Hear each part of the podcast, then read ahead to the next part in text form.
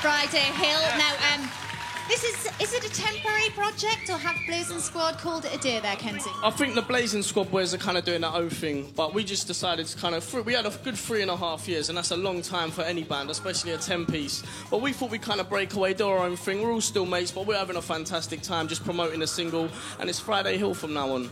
Friday Hill, so Blazing Squad, you're not in it anymore, is that what you're... Uh, no, no more Blazing Squad for us three, but we're still we're still good friends. I was out with the boys last night, we're, we're still having a laugh, they're doing their thing, we're doing our thing, and we're just enjoying ourselves. Well, we very much enjoyed it, and you were quite nervous before that performance, weren't you? Do you know what, this is our kind of first T V performance, so I was a little bit nervous, but nerves are always good, so, and the crowd were brilliant and everything, so, you know, it was... It was... Oh, they absolutely loved you. Now, Mus and James, I want to ask you two, you were all, you were known as something different, Flavour and Strider. What's happened to the names? We, uh, we started feeling a little bit like Pokemon, so we thought we're gonna we're gonna distance ourselves from that.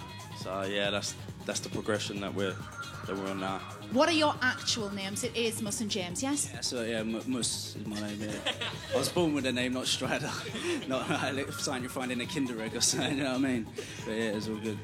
Well, it was fantastic. We really enjoyed the performance. Kenzie, Mus, and James, give it up for Friday Hill. Now in last week's C D U K.